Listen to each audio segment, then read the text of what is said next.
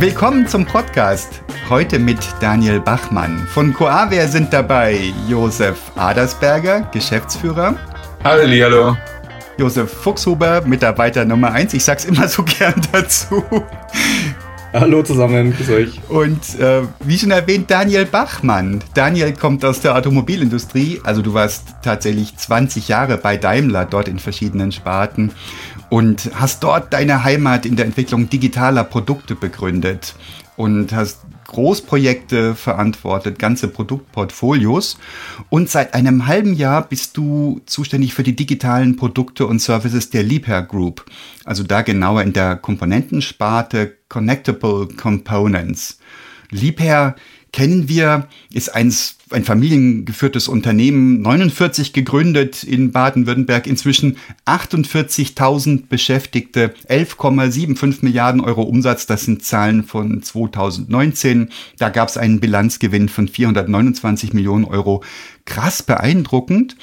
11 Geschäftsfelder. Also wir Endverbraucher kennen Liebherr vor allem über die Hausgeräte, aber es gibt dann noch die Sparten Erdbewegung, Mining, Fahrzeugkrane, Turmdrehkrane, Betontechnik, maritime Krane, Werkzeugmaschinen, Automationssysteme, Aerospace, Verkehrstechnik, ähm, Komponenten, Hotels.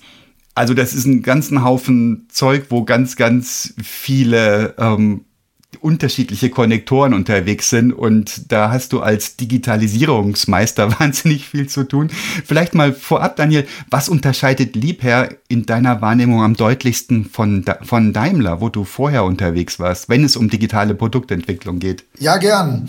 Also der kulturelle Unterschied, den ich jetzt äh, die letzten sechs Monate erfahren durfte, ähm, war, dass ich würde es mal die ganze Organisation eher ein föderal geführtes Unternehmen aus vielen äh, Sub-Entities ist. Wir nennen die Sparten, du hast es gerade gesagt, da gibt es elf Stück.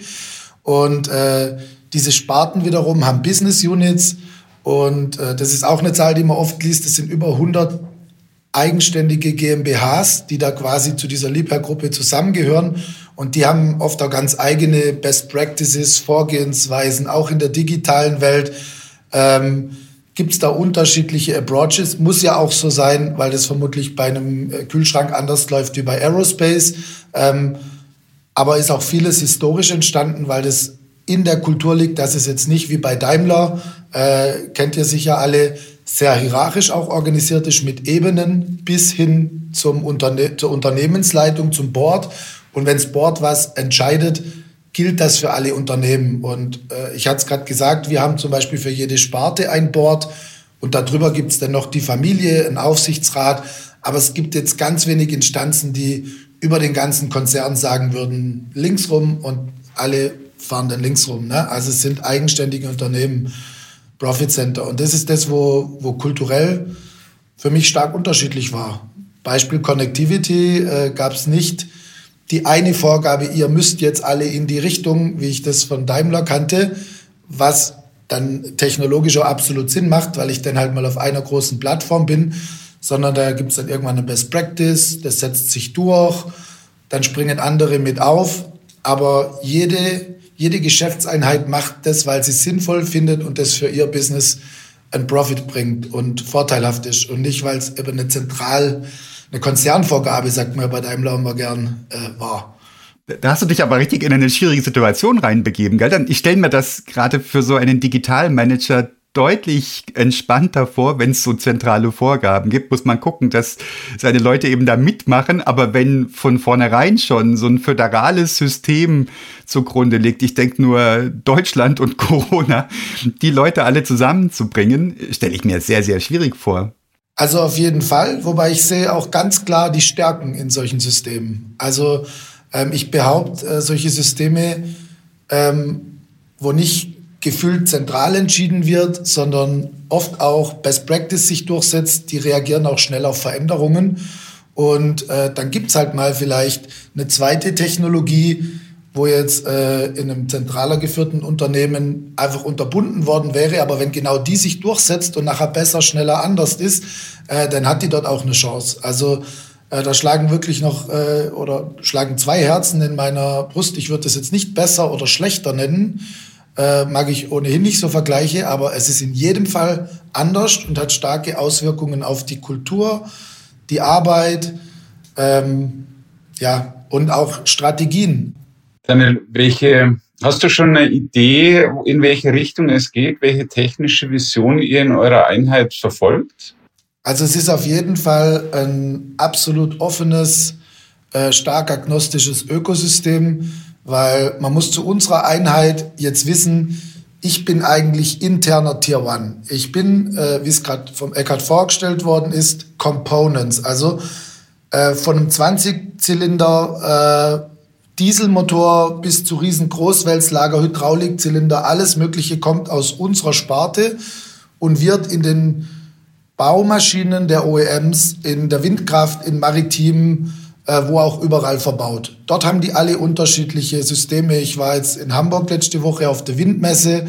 Ähm, dort haben die andere Schnittstellen, wie wenn ich jetzt über MIG 4.0 äh, Schnittstellen auf Baustellen rede. Und wir wollen aber, wenn wir eine smarte Komponente haben, zum Beispiel Prediction machen bei einem Motor, diese Informationen in das jeweilige Ökosystem äh, einbringen. Also genau wie die Hardware-Komponente Teil der Maschine ist, als Beispiel, muss ja unser digitales Produkt Teil des Ökosystems, was äh, darüber liegt, sein. Sprich ein Dashboard, ein Leitstand, vielleicht eine App von der Baumaschine. Also wir probieren maximal offen äh, mit APIs und Standards und wirklich uns dort einzupassen. Also für uns wäre wahrscheinlich der Apple-Ansatz der Tod, weil es gibt halt nicht nur Liebherr-Baumaschinen, auch wenn es sehr viele gibt da draußen, um beim Beispiel Bau zu bleiben. Also bei euch geht es nicht nur darum, diese IoT-Konnektivität zu den Components herzustellen, sondern ihr habt wirklich zum Ziel auch ein Ökosystem, eine Plattform drunter zu ziehen oder drüber zu ziehen, wie immer man es auch bildlich darstellen will, oder? Und das ist richtig verstanden? Hm, also leider sind es Stand heute mehrere Plattformen, wenn man so will. Ähm, aber von der Vision gibt es quasi einen Customer Touchpoint, der wird MyLeaphair heißen, wo die digitalen Produkte der Kunden äh, Fleet haben, also was sie vielleicht bei uns für Produkte gekauft haben, welche connected sind, wo all das drunter ist. Ähm, das gibt's dann aber auch mehrmals. Also die Hausgeräte zum Beispiel sind dort klar separiert, Aerospace separiert, aber alles, was Hook and Dirt, also Bauen im weitesten Sinne ist, aber auch große Maritimkrane, äh, wird dann zum Beispiel bei MyLeaphair alle Maschinen finden, die sie haben und können dort dann auch Dienste buchen, wie man es vielleicht von Mercedes Me oder anderen Mi-Bereichen oder My-Bereichen kennt, ähm, dass das erstmal der, der Aufsetzpunkt für den Kunde ist. Und dann will der halt nicht nur Daten zu seinen IoT-Devices, sondern will halt vielleicht auch eine Garantie- und Kulanzabwicklung dort machen oder anders in Interaktion treten mit unserem Kundendienst, äh, Service-Tickets, whatever. Und dann bin ich plötzlich bei bestehenden Plattformen, die es heute auch schon gibt, ähm, die wir dort halt, äh, wie man mal sagt, seamless integrieren wollen. Da ist vieles schon in der Mache und auch für den Kunde gar nicht erkennbar, dass es nach seinem einen Punkt in unzählige Subsystems geht. Aber an anderer Stelle sind wir dort auch noch nicht, wo wir wollen. Und dort ist dann, ich, ich sehe mich als äh, wenn man so will, Portfolio-Manager der Produkt-IT und dort ist dann aber die konventionelle IT gefragt. Ne? Also die Liebherr hat äh, auch äh, eine LIS, Liebherr Information Services, äh, ist quasi die Gruppen-IT, die dort sicher viele Frameworks auch macht. Also trotz allem, was ich gerade mit Föderal erzählt habe, ist ja jetzt nicht so, dass äh, jedes von diesen kleinen Sub-Entities ein eigenes ERP hätte. Das würde auch nicht funktionieren, weil wir liefern uns ja gegenseitig Sachen ähm, diese Basis auf der ERP-Ebene funktioniert relativ gut, aber in Richtung Kundensysteme, weil es die einfach auch noch nicht so lange gibt, äh, sind wir noch heterogen unterwegs, teilweise in unterschiedlichen Branchen, da ist dann auch gar nicht so schlimm. Aber wenn jetzt halt jemand bei einem Turmdrehkran von Liebherr äh, ganz anderes äh, Look and Feel, Frontend und Vorgehen und auch Prozess hätte wie bei, einem, äh, bei einer Planierraupe und er beides hat, dann ist das schwierig zu erklären. Also dort brauche ich dann wirklich auch Portfolio-Management. Verstanden. Aber das sind alles Dienste, die man oben draufsetzen kann, wenn man seine Plattform an digitalen Zwillingen soweit konsolidiert hat, richtig? Und das äh, zugreifbar hat. Korrekt. Also du bist jetzt auf der Ebene drunter quasi eher Datenbankplattform oder Backend-Plattform. Korrekt? Wie? Genau, ja. Also einfach, oder also konzeptionelle Plattform. Also was ist die Sicht, die solche höherwertigen Services wie Frontends, die, die meinen Kran zeigen oder Predictive Maintenance Systeme, was brauchen die, um arbeiten zu können? Und da war mein naives Bild irgend sowas wie digitale Zwillinge, ja, die man, die man raus extrahiert aus euren Components. Stimmt das Bild oder bin ich da schräg unterwegs? Also digitaler Zwilling diskutieren wir natürlich auch. Also ähm, ich kenne einzelne Baureihen aus der Daimler-Zeit noch, da war das schon gang und gäbe. Also da hat man tatsächlich äh, Big Data-like alles in großen Würfel zusammengefasst, was irgendwie einen Bezug zu einem Produkt hatte und man irgendwie über einen Schlüssel oder eine andere Verknüpfung diesem Produkt zuordnen konnte. Und dann konnte man dort riesige Abfragen machen zu diesem einen Produkt über den ganzen Lifecycle, irgendwelche Tests bei der Entstehung, aber auch Daten, die es im Feld sendet.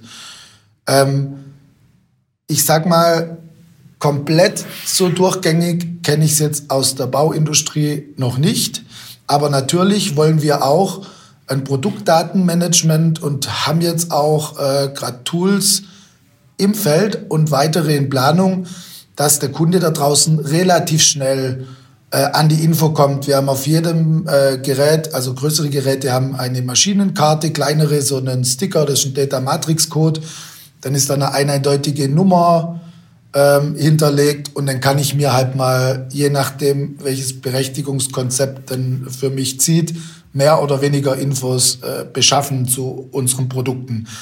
Ist aber noch nicht das, was ich jetzt unter Digital Twin verstehe, dass ich dann wirklich immer mehr Produktionsdaten reinhole und äh, wirklich im kompletten Unternehmen sagen kann, alle Informationen zu dieser Komponente oder diesem Produkt haben wir an einer Stelle.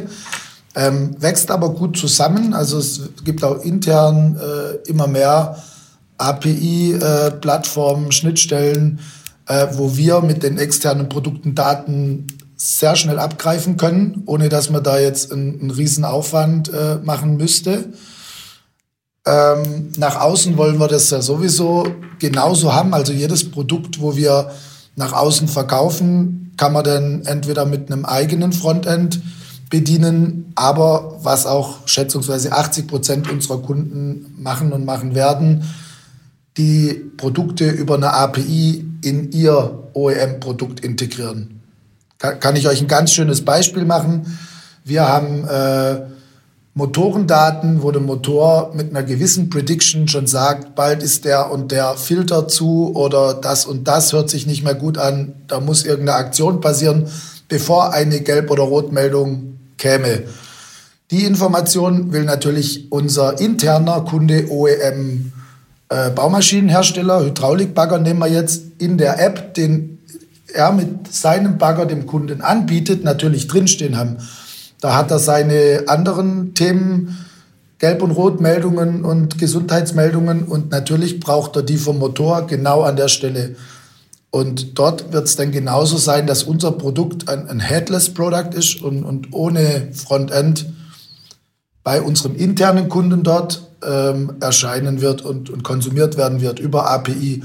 Und, und dieses Vorgehen, was in diese Richtung schon sehr gut funktioniert, äh, möchten wir verstärkt auch intern machen, dass ich, wenn ich Daten brauche, auch mal einen Self-Service zu Daten einer konventionellen ID, ein ERP-System, ein CRM oder irgendwas auch mir so abrufen kann, wie ich sie brauche. Und Daniel, und wenn ihr über, über, über Daten nachdenkt, dann denkt ihr immer mehr Digitalisierung natürlich über Fahrzeugdaten oder über die Maschinendaten nach. Ähm, aber kommen auch die Endkunden bei euch näher in den Fokus, um ja, ähm, Usability zu messen, um, ich glaube, früher war der Baggerfahrer wahrscheinlich sehr weit weg in der Wertschöpfungskette, da waren die zentralen Einkäufer da, die haben die großen Bagger gekauft und jetzt durch die App, die ein Baggerfahrer hat, kriegt er natürlich auch Input von dem, oder? Zu der Frage mit dem Kunde, äh, ja, bei uns steht der Kunde äh, stärker im Mittelpunkt wie vielleicht früher, ähm, weil ich dort äh, nicht jeden Maschinenbediener in die Maschinenentwicklung mit eingebunden habe. Aber wenn wir äh, Software bauen, dann ist ein häufiges und direktes User-Feedback äh, unabkömmlich, muss ich wahrscheinlich nicht vertiefen. Und ähm, wir haben alle unsere Kunden in Personas äh, aufgeteilt, die dort Teile oder unsere Produkte in Summe verwenden und schauen auch, dass wir mit denen regelmäßig im Austausch sind und denen auch in einem frühen Stadium, Stadium neue Produkte äh, im Beta-Test äh, zur Verfügung äh, kommen lassen, das Feedback abholen und die auch fragen in einem, in einem Early Stage, wo es noch nicht zu spät ist, ey, sind wir da eigentlich, lösen wir da dein Problem oder nicht? Verstehst du, was wir da jetzt für Ansichten haben in dieser App, auf diesem Dashboard? Und äh, natürlich bei uns extrem mehrstufig. Ich hatte es gerade erzählt, ich bin Komponentenhersteller, wenn man so will. Und als allererstes ist mein Kunde jemand, der eine Baumaschine baut, intern oder extern, oder einen Windrad oder einen, kann ich beliebig fortführen. Und den frage ich ja erstmal, welche Daten aus unserer Komponente sind für dich relevant? Wie smart muss die Komponente sein? Wo willst du uns als Entwicklungspartner nutzen? Viele Sachen macht er ja auch äh, garantiert selber als OEM. Davor war ich in einer OEM-Situation und weiß noch, wie sich das für mich angefühlt hat, als plötzlich das Getriebe von ZF gefühlt smarter war äh, wie das Fahrzeug. Ne? Gefällt einem OEM dann im ersten Schritt auch nicht, weil er will ja eigentlich die Hoheit über die Connectivity seines Produktes behalten. Und wenn man dann aber in eine, in eine, in eine Partner abgeht und, und, und sich als Entwicklungspartner versteht, dann kommen richtig gute Sachen dabei raus. Also an dem Beispiel, was ich vorhin erzählt hatte mit den Hydraulikbagger, da ist das übliche Setup, dass äh, die Produktmanager, die digitalen von der Komponente, die Produktmanager von der kompletten Maschine, der Kunde und dort auch zwei, drei unterschiedliche Personas, vielleicht derjenige, der das Ding serviciert, derjenige, der sowas mal bedient, der, der eine Disposition von solchen Geräten macht, dass wir gemeinsam da sitzen und schauen, wie soll das Produkt denn sein. Dann kommen wir nämlich wirklich weit. Also wenn, wenn ich das zu stufig lasse und äh, stille Post spiele im negativen Sinn, dann klappt es nicht. Und deswegen sind die, die Customer Panels, die Lead-Kundengespräche, kann man jetzt beliebig nennen, recht groß besetzt, aber das müssen wir in diesem Setup halt so machen, weil viele einen Beitrag haben. Und wenn wir dann noch äh, einen Technologiepartner haben, dann habe ich die eventuell auch noch dabei, weil die würden es auch gern O-Ton hören, ähm, wo sie was anders machen müssen, weil eine Latenzzeit so hoch ist oder, oder, oder. Das ist total spannend. Customer Panels, hast du gesagt, äh, und die relativ groß besetzt. Wie, das bringt mich zu der Frage, wie, wie macht ihr das eigentlich technisch? Habt ihr eine Plattform, wo ihr diese Daten austauscht oder, oder sammelt jeder so nach seinem und ihrem Bedürfnis? Und die größere Frage dahinter auch, wie ist denn so das digitale Verständnis der einzelnen GmbHs oder Sparten bei Lepe. Ist das, ist das Common Sense? Wir brauchen die Daten. Du sagst das so selbstverständlich. Klar brauchen wir die Daten, aber das, wir erleben das auch immer wieder, dass das gar nicht so offensichtlich ist und dass gar nicht so klar ist, wo überall Daten erhoben werden und dass gar nicht so klar ist, wie man an die Daten rankommt. Das könnte ich mir vorstellen, dass das bei euch auch ein Thema sein könnte. Also tatsächlich ist äh, Data Management eines der Themen, was zentral orchestriert ist. Ähm, wir haben auch einen äh, Data Governance Verantwortlichen, der wirklich nicht in einer der Sparten sitzt, sondern eben in der Liebherr Holding, wenn man so will, Liebherr International. Ähm, und dort wird eben drauf geschaut, dass wir das erstmal nach aller Regel der Kunst machen. Ähm, GDPR, Data Security, ganz viele Themen müssen da berücksichtigt werden, die äh, also erstmal muss ich das dürfen, äh, was ich mache, und dann muss man das auch wollen. Also die, die, die Regel, die ich immer äh, proklamiere, ist, die Daten gehören ganz am Schluss, die eine Maschine generiert, dem Maschinenoperator, dem Besitzer von irgendeiner Baumaschine oder einem Windrad oder oder. Wenn wir einen Beitrag leisten können, dass er sie effizienter betreibt, weniger Downtime hat, äh, Wartungen vorhersieht etc., dann können wir das nur, wenn er diese Daten mit uns teilt, also das vertraglich abgesichert ist, dass wir solche Daten nutzen dürfen. Das wird in der Regel mit dem Abschluss des Vertrags gemacht, wenn ich ein Produkt äh, rausgebe. Kennen wir alle auch aus dem privaten Umfeld. ähm, dann sage ich, äh, dieses Produkt sammelt natürlich Daten. Wir verwenden diese Daten, um äh, die Software, aber auch das Produkt selbst besser zu machen, zweckgebunden. Und dann können wir mit diesen Daten arbeiten, solange wir eben nicht in irgendeine äh, GDPR-Geschichte reinlaufen. Äh, Maschinenführer, personenbezogene Daten darf man alles nicht.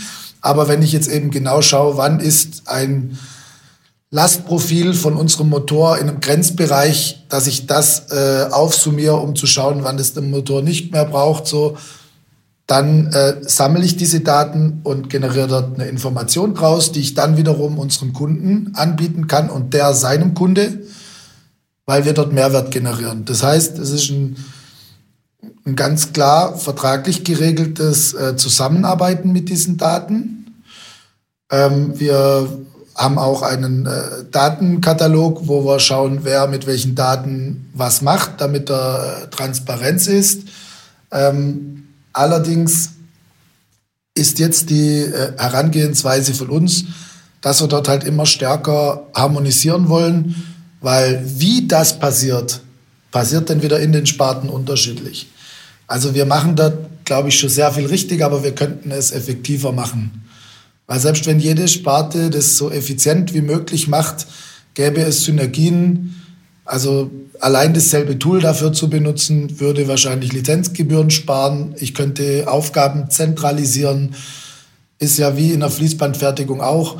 Äh, es wird dann halt entsprechend professioneller, wenn ich ein größeres Volumen habe einer Arbeit und die wiederkehrend ist. Und das probieren wir jetzt ein bisschen ähm, zu harmonisieren gerade. Also auch dieses Data Management und die ganzen Data Governance Geschichten. Was sind so eure größten Herausforderungen gerade? Also was, was müsst ihr angehen?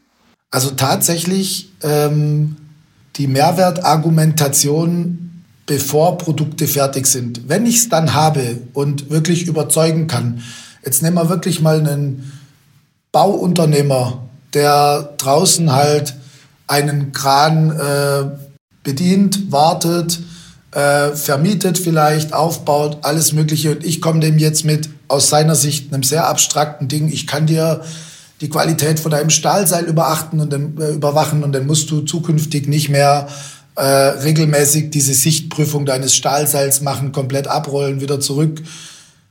Glaubt er mir erst, wenn er es eigentlich sieht, dass es funktioniert. Das ist halt ein bisschen in der Mentalität, äh, auch Baugewerbe, zeig mal her, ah, kann nichts weg. Aber ich brauche halt erst die Daten, dann brauche ich eine Menge Zeit, um die Algorithmen zu trainieren. Dann kann ich es und ihm auf PowerPoint zu erklären, das wird aber ganz super. Also das ist wirklich äh, ein Thema, wo wir sagen, ich bin bei vielen Themen überzeugt, die haben viel mehr Potenzial, wie es von unseren heutigen Kunden und deren Kunden gesehen wird. Habt ihr dafür dann Beta-Märkte in anderen Ländern, weil ihr dort schneller Daten oder Erfolge erzielen könnt? Oder seid ihr da weltweit gleich aufgestellt?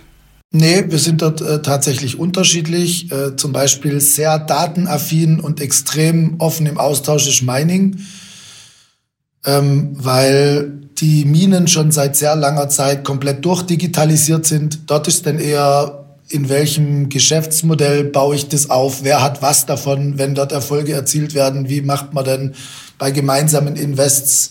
Wie teilt man sich den Revenue auf? Aber Dort ist jetzt nicht die, äh, das Thema, dass dort jemand Angst hätte, äh, die Beladung von so einem Mining-Truck äh, zu teilen, sondern er sagt, warum soll ich das mit dir machen? Also was kriege ich zurück?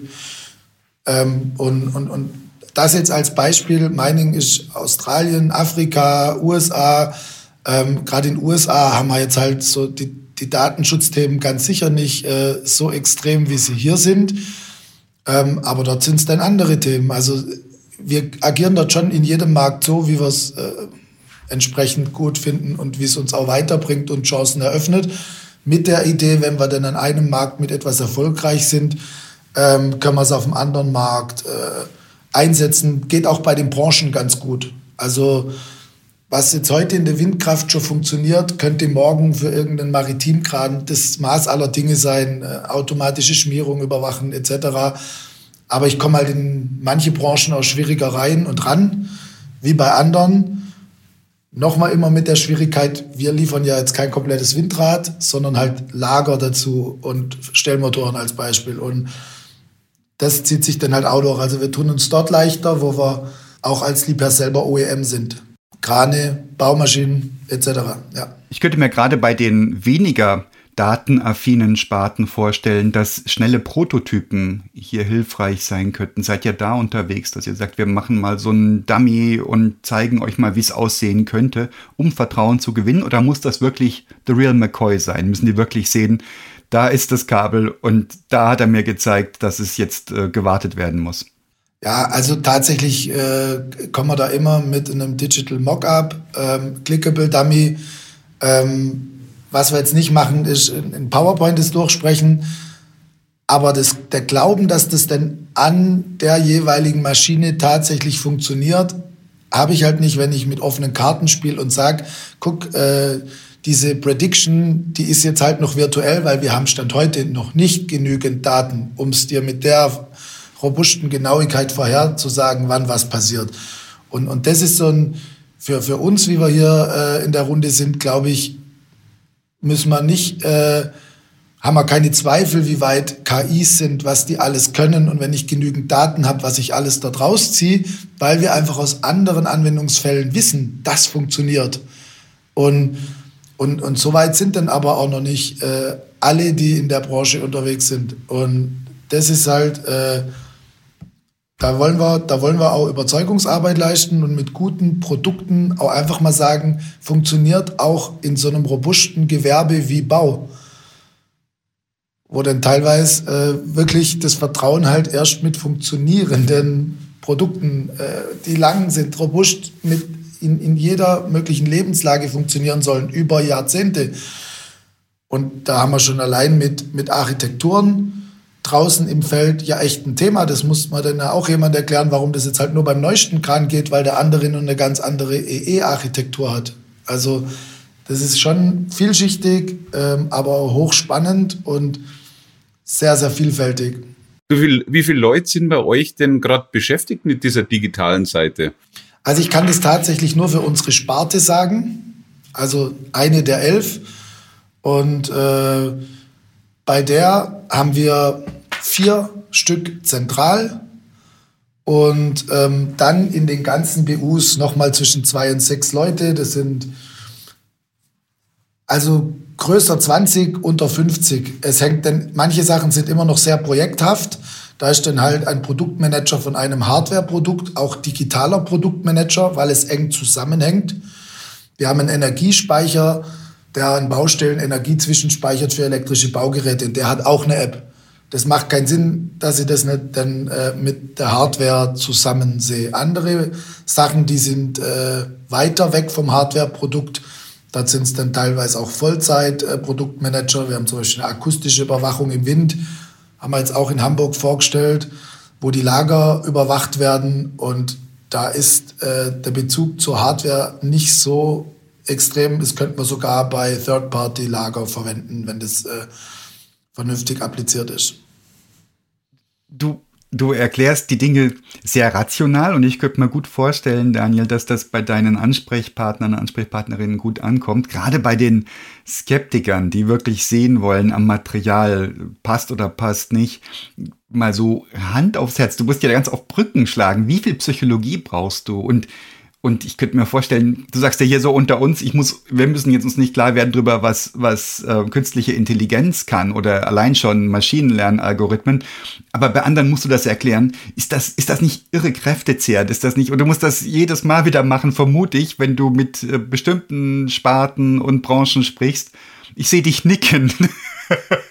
Ja, ja, also ich, äh, also es, es ist was, was ich immer wieder mache, aber ich würde es nicht als kräftezehrend beschreiben, sondern mir macht es auch echt Spaß. Okay. Also zu überzeugen und dann quasi jemand weiteres im Boot zu haben, der an die Möglichkeiten mit digitalen Produkten glaubt, das ist, äh, das freut mich. Ne? Also manche schreiben mir in den Profilen, sie sind Evangelist. Ich würde mich jetzt so nicht nennen wollen, aber es hat auf jeden Fall was, wenn du da Leute ich hol dich ab, komm, ich zeig's dir mal und dann, oh, oh, ja, hm, hätte ich nicht denkt, super. Und dann hat man gefühlt einen Mitstreiter mehr. Und es funktioniert tatsächlich in allen Branchen über alle Altersstufen. Wenn man es dann schafft zu überzeugen und äh, die, das Feuer legt, dann, dann machen die auch äh, extrem mit, egal ob jetzt intern, extern, Kunden, Partner. Ich glaube, wichtig ist, dass man dann ein gemeinsames Ziel verfolgt und mir macht es extrem Spaß.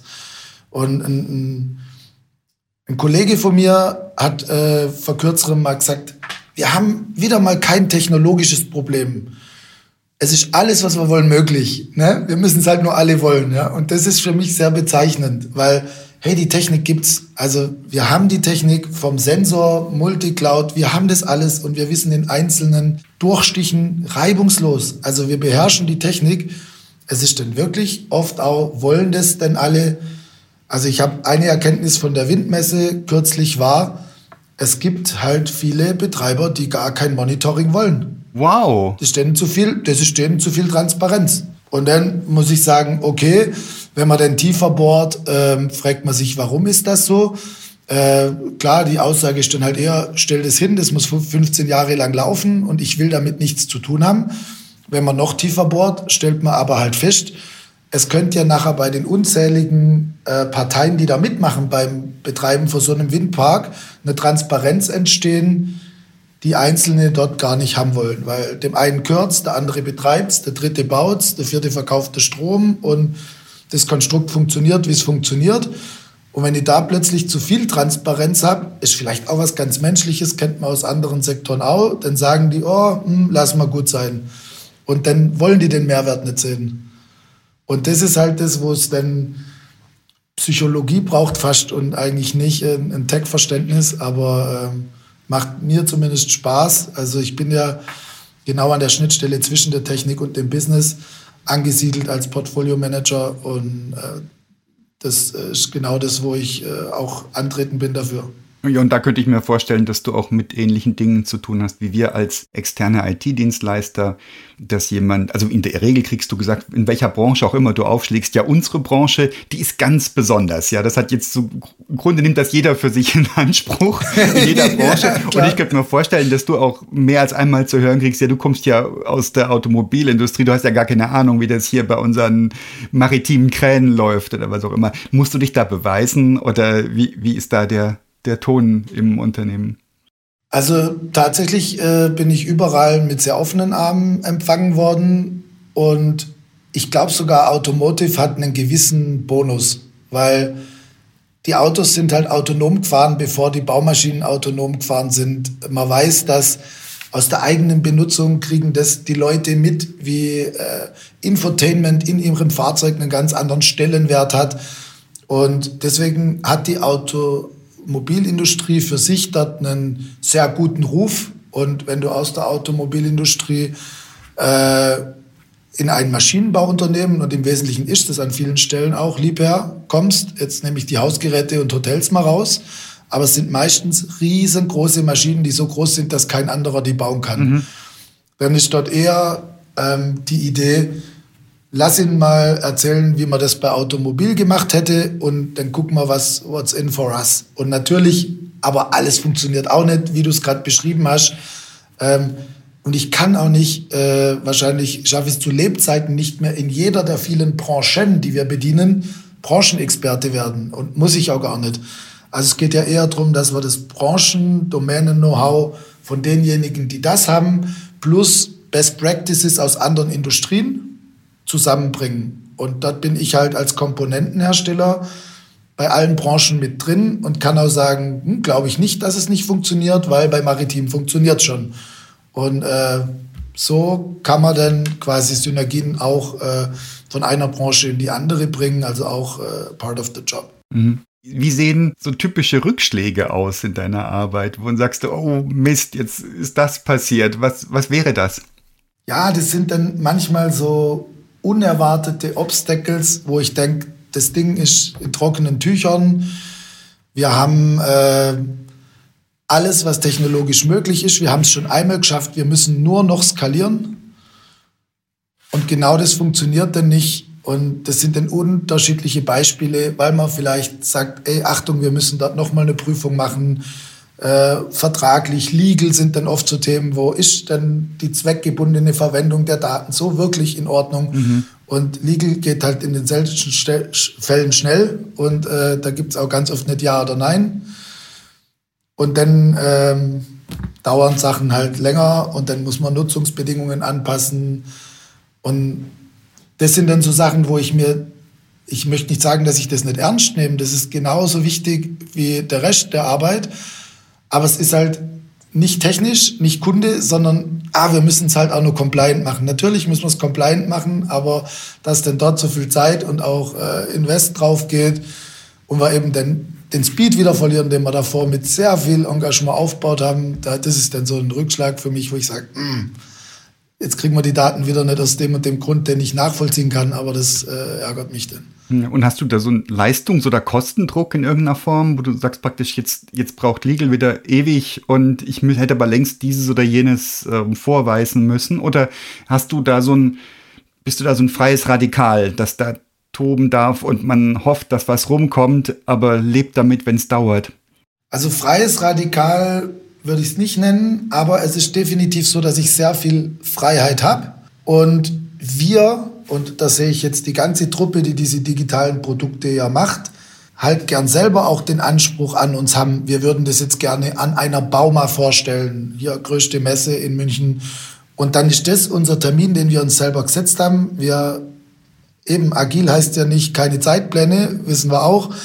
Und wir setzen uns dort ambitionierte Ziele und dann ist eher so, dass wir unser selbstgesetztes Ziel verfehlen und das ärgert dann halt die ganze Truppe. Also ähm, weil jeder einzelne ähm, jede und jeder Einzelne möchte halt am Schluss, dass das Produkt auch was kann und glänzt und man sagen kann, guck, da habe ich mitgemacht, mein Beitrag. Und wenn das dann halt genau nicht passiert, weil wir irgendwo auf der Strecke einen Teil haben, wo nicht funktioniert, dann ist es eher so, eine, ah, so ein inneres, also es ist nicht der Druck vom Management, und auch nicht vom Markt. Ähm, natürlich gibt es ein paar äh, Marktbegleiter, die da sehr weit sind.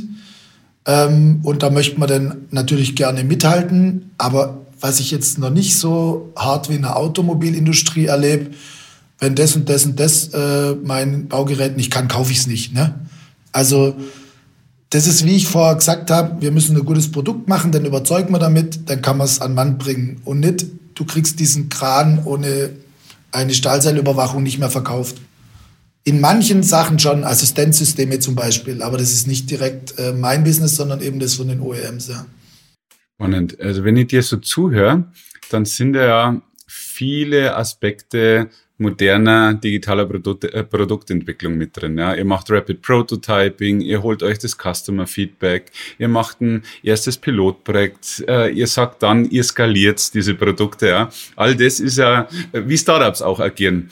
Äh, und meine Frage wäre es, ähm, wie gut funktioniert denn der Connect zu den E-E und äh, Mechanical Engineering Truppen bei euch. Ist das für die auch Usus und ein guter Andockpunkt oder gibt es da irgendwie oft mal Reibungen?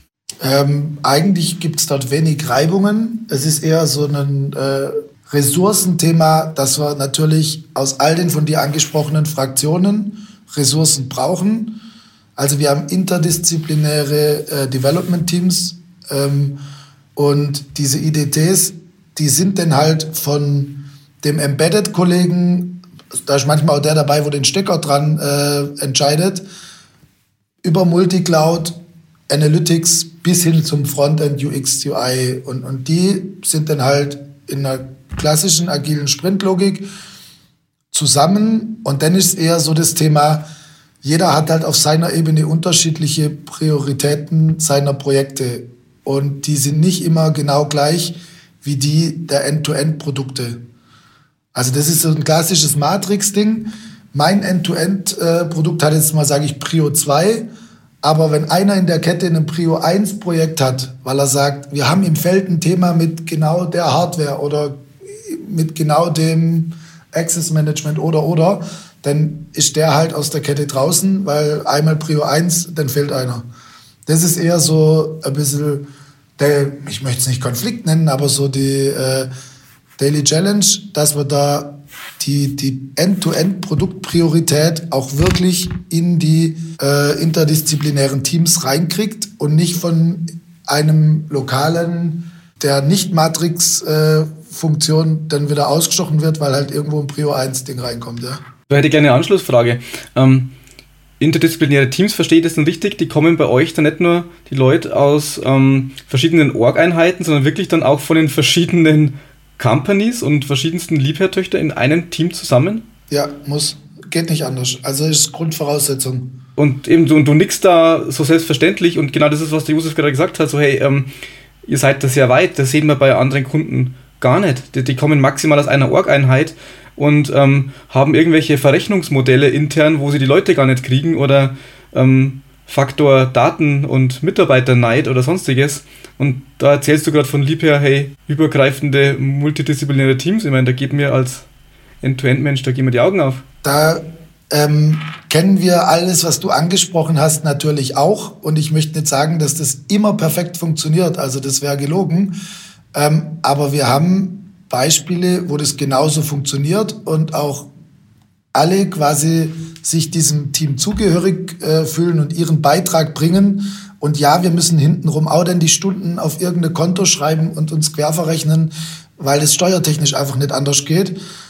Aber wir haben äh, in diesem Liebherr Digital Development Center, ähm, da bin ich heute auch gerade in Ulm, hatte ich euch ja eingangs gesagt, wirklich so einen Hub, an dem aus den unterschiedlichen Organisationseinheiten auch ein Space ist, wo man sich treffen kann, Meetingräume, ähm, wo viele der Developer, der Analysten und Data Engineers sitzen. Und da gibt es wirklich sehr viele, die da auch richtig Lust drauf haben, neben ihrem klassischen äh, Job nochmal x Prozent in so einem Projekt mitzuwirken, weil es auch für sie innovativ, digital, zukunftsweisend ist und ähm, natürlich muss man da immer schauen, das, was ich ja gerade gesagt habe, wenn es dann halt mittendrin heißt, so, der kann jetzt nicht mehr mitmachen, weil jetzt ist in meiner Orga genau das Prio 1. Jetzt gerade ist Bauma, äh, ich tue mich gerade extrem schwer, äh, dass wir die Leute alle beisammen haben, weil jeder hat halt noch den letzten Feinschliff an seinem Hardware-Produkt, an seinem digitalen Produkt dort und dort. Ist auch nicht alles perfekt, aber vor der reinen Lehre wollen wir es so machen und es gibt viele Fälle, wo das auch echt smooth so läuft. Schön und bewundernswert und toll. Und du hattest vorhin auch so ein kleines magisches Zauberwort losgelassen. Klare Ziele. Also wenn man auf die, wenn man sich über die Ziele ähm, einig ist und ähm, jeder und jede Teilnehmerin das für sich ähm, runterbrechen kann. Ich glaube, das ist ein, da ist viel Magie drin in unserer Erfahrung auch. Ja. ja. ja. Was sind denn die nächsten großen Meilensteine oder kannst du das vielleicht gar nicht so sagen, weil du sagst, wir arbeiten an vielen Themen gleichzeitig oder gibt es wirklich so Dinge, wo du sagst, das wollen wir bis dann und dann gebacken bekommen haben über den gesamten Konzern oder über eine gesamte Sparte? Also ein so ein äh, Projekt, wo mich äh, wirklich auch für meine Sparte äh, stark bewegt, ist eben einen einheitlichen API-Store, wo ich dann wirklich einen Self-Service für Schnittstellen hinbekomme. Da sind wir noch nicht. Jetzt gerade läuft es dann immer wie ein Projektgeschäft, dass man sich halt austauscht, äh, Schnittstellendefinitionen äh, zusendet, mal was probiert, wieder ein Meeting macht. Aber so mein Idealbild wäre wirklich, dass jemand mal schaut, was für Datenprodukte haben Sie denn bei diesen Components? Ah, okay, da haben Sie das und das und dann kriegt er mal vielleicht ein paar Probedatensätze mit einem Endpunkt, wo er anbinden kann, dass der das gerade seinem Developer gibt. Also bei der Automobilindustrie spricht man ja von Developer Portal, dass ich eben auch anderen äh, Developer die Chance lasse, mit den Datenprodukten Frontends und andere Produkte zu bauen, vielleicht Second-Hand-Use-Cases äh, generiere. Ähm, und, und genau das würde ich eben auch gerne ähm, erwirken. Jetzt gibt es leider äh, in den unterschiedlichen Branchen unterschiedliche Standards und unterschiedliche, vor allem auch Menge an Daten, die man äh, gern teilen möchte. Und ähm, da, ich glaube, das dauert noch eine ganze Weile, aber das wäre so mein Nordstern, wo ich gern hin will, weil das einzelne Produkt, das können wir, aber dass man halt so die Summe aller Datenprodukte dann so zum Durchscrollen anbietet und zum Ausprobieren.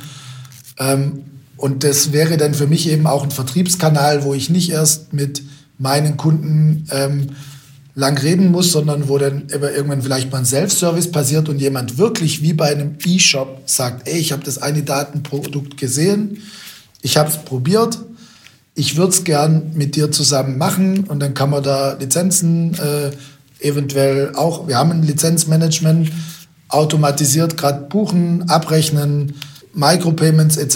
Das sind viele Themen, da läuft es bei uns noch nicht so, wie es in unserem Zielbild laufen soll. Aber da arbeiten wir halt mit Volldruck dran, dass wir dorthin kommen. Das bringt mich zu der Frage, ich hatte vorhin von 48.000 Beschäftigten erzählt, aber wie viele Software-Engineers sind eigentlich da dabei? Hast du da eine Zahl? Also ich weiß jetzt, dass im Liebherr Digital Development Center sicher, Schätzung jetzt von mir, 80 Leute ähm, Software machen. Mhm.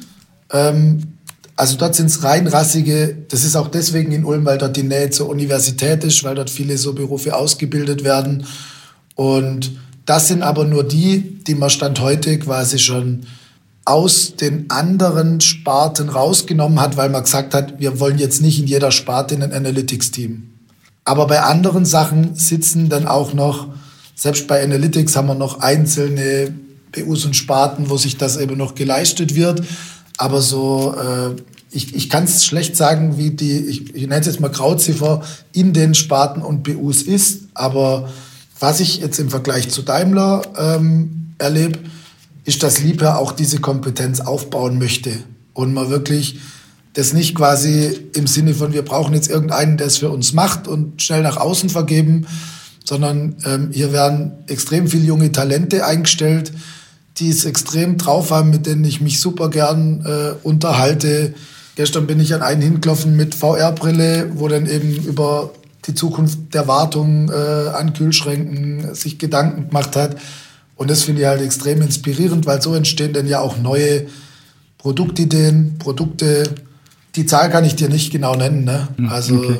ich, ich wüsste auch nicht, ob einer sie im Konzern nennen kann, weil vor allem die Grenze zur klassischen IT dann ja auch wieder schwimmend ist oder zur Embedded, die dann ja oft zu einer Produktentwicklung gehören äh, von Hardwareprodukten. Wir bauen in Lindau ja auch Connectivity Gateways. Also IoT-mäßig haben wir wesentlich mehr äh, wahrscheinlich an Leuten sitzen. Aber ich, wie gesagt, aber sechs Monate dabei. Ich kenne da keine genauen Zahlen. Okay. Das provoziert natürlich die Anschlussfrage, die, die uns alle berührt. Wo, wie kriegt ihr Talente motiviert? Wie, wieso gehe ich als Software-Engineer zur Liebherr-Gruppe oder in dein Team zum Beispiel? Das Digital Development Center in Ulm. Wieso mache ich das? Was sind die für euch die, Leit, die, die Zugpferde, die Zugkraft? Ja, also ich habe die Frage mir selbst schon gestellt und habe sie dann auch jungen Programmierern äh, gestellt, die ich da eben äh, treffen durfte, beeindruckende Talente. Und bei denen war es halt wirklich so die, die Freiheit in der Aufgabe, ähm, ein, ein Feld und eine, eine Dedication mit einem Produkt. Also die haben ein, ein Wirkfeld, was recht groß ist und nachher auch eine Produktdedication. Dazu kommt, zum Beispiel für die Hausgeräte war früher, das in Ochsenhausen, da hat man sich wirklich schwer getan. Ähm, Ochsenhausen ist äh, jetzt nicht so gut angebunden wie Ulm, da gibt es keine Uni nebendran. Da war das wegen, wesentlich schlechter, höre ich äh, von den Rückläufen. Wenn ich jetzt in Ulm was ausschreibe, ähm, dann gibt es Bewerber, die da Bock drauf haben. Und dann äh, gelten wir auch mit dem Gesamtpaket, glaube ich, als attraktiver Arbeitgeber.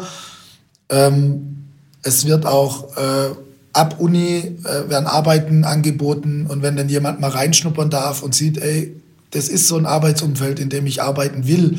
Und das ist ja genau das, was wir, glaube ich, bei den Talenten ansprechen müssen, dass die Rahmenbedingungen für die stimmen. Und manche, die wollen halt nur vier Tage die Woche und mit dem Tram zur Arbeit. Und ich glaube nicht, dass es hier der verrufene Tischkicker ist, aber es sind schon diese Rahmenbedingungen, am Arbeitsplatz, wie viel darf ich remote arbeiten, wie frei gestalte ich mir meinen Tag, äh, kriege ich jetzt quasi nur, Sie nennen es immer Auftragskiller, irgendwas auf den Tisch geschmissen, bitte erledigen oder können die gemeinsam quasi als Produktteam, also für die COT, das ist meine Komponentensparte, habe ich so ein interdisziplinäres Team mit einem Teamlead und die sind für alle Produkte der Components verantwortlich DevOps, klassisch, und die brennen auch dafür. Mhm. Also die, die kommen dann plötzlich, schau mal, ich habe die Daten mal so visualisiert, wie findest du das? Und dann ist quasi da so ein Baggerbildchen animiert worden, wo ich sage, wow, cool. Also zum Daten, Kontextdaten visualisieren, perfekt, weil keiner geht durch die ganzen Zeilen durch und schaut, wo irgendein Wert nicht passt, sondern der will ja wissen, was für eine Bewegung hat zum Beispiel eine Baggerschaufel dort gerade gemacht, in dem Moment, wo eine Komponente ausgefallen ist. Und da sollen, wollen die selber mitdenken, dürfen sie auch. Und ich glaube, das ist ein so ein Schlüssel, warum die da Spaß haben an ihrem Job, sich da drin wiederfinden und auch eine Identifikation damit stattfindet. Und dann kann man sie auch zum einen finden und halten. Glaube ich sicher. Auch gerade das Beispiel mit dem, mit dem Bagger, der Daten visualisiert, zeigt nochmal deutlich auch unser menschliches Bedürfnis, die Dinge greifbar zu machen, die wir, die wir machen. Ne? Das ist, wir sind ja mhm. ganz oft im sehr abstrakten Raum unterwegs.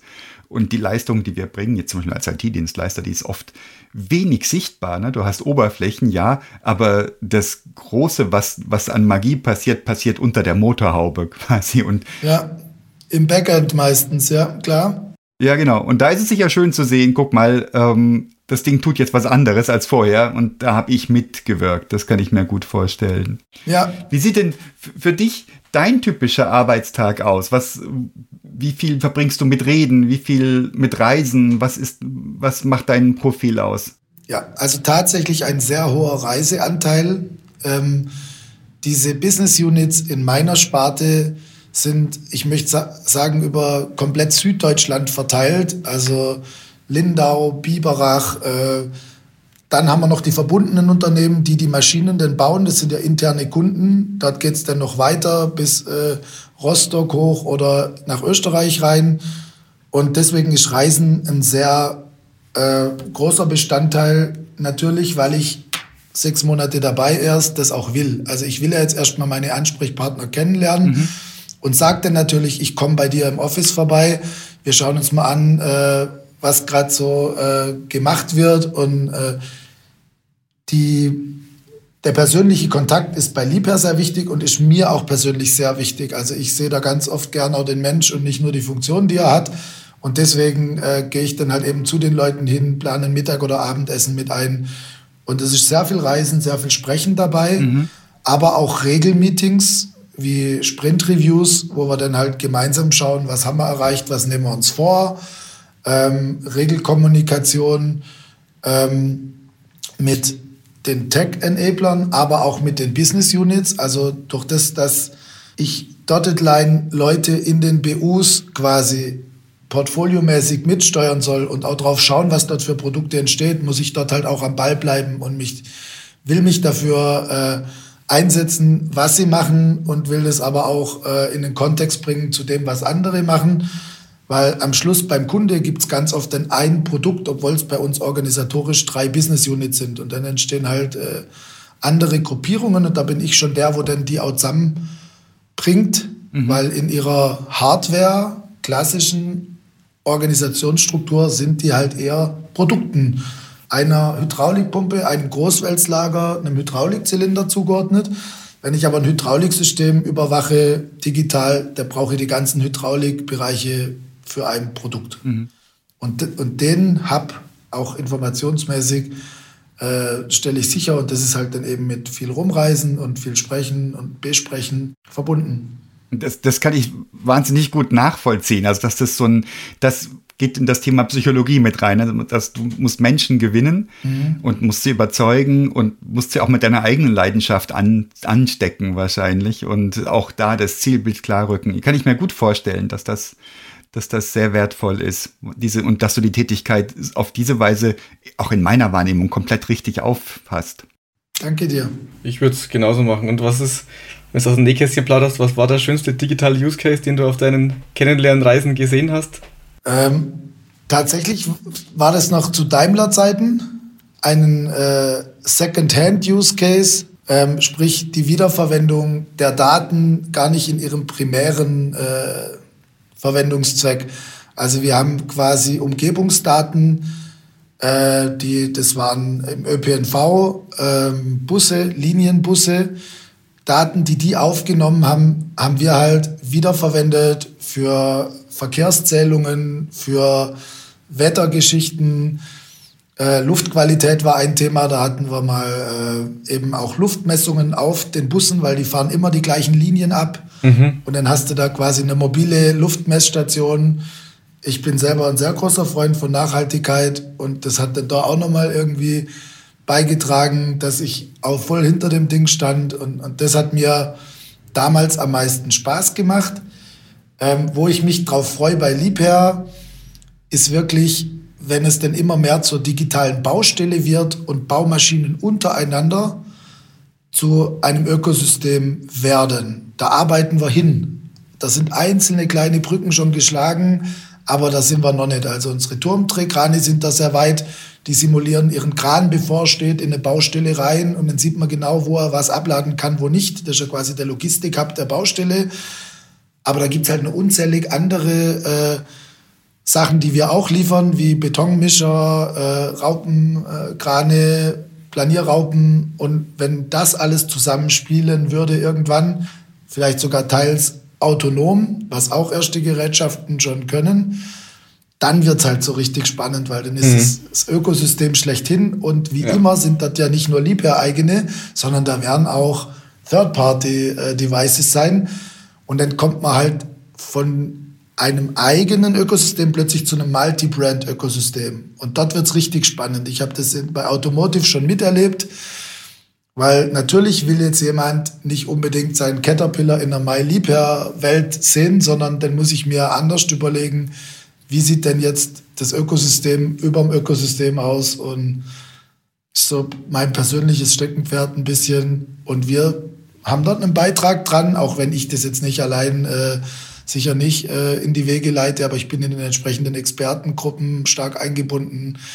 Mhm. weit und ist für mich das spannendste Thema. Also da brenne ich wirklich für. Sehr schön, da kommt echte Leidenschaft rüber. Ja, genau, so gewinnen wir Menschen für diese Themen und, und wir also gehen mit Unsicherheiten beim Gegenüber um, indem wir wirklich das ist wirklich wunderbar, mustergültig, Daniel. Und das hat Schlusswortcharakter. Es ist richtig, richtig schön. Ich danke dir ganz herzlich für das Gespräch. Hat viel, viel Freude gemacht. Mir auch. Also ganz tolle Truppe, äh, tolles Format. Ganz herzlichen Dank für die Einladung und äh, vielen Dank. Danke dir, Daniel. Servus. Tschüss. Ciao, ciao. Bye, bye.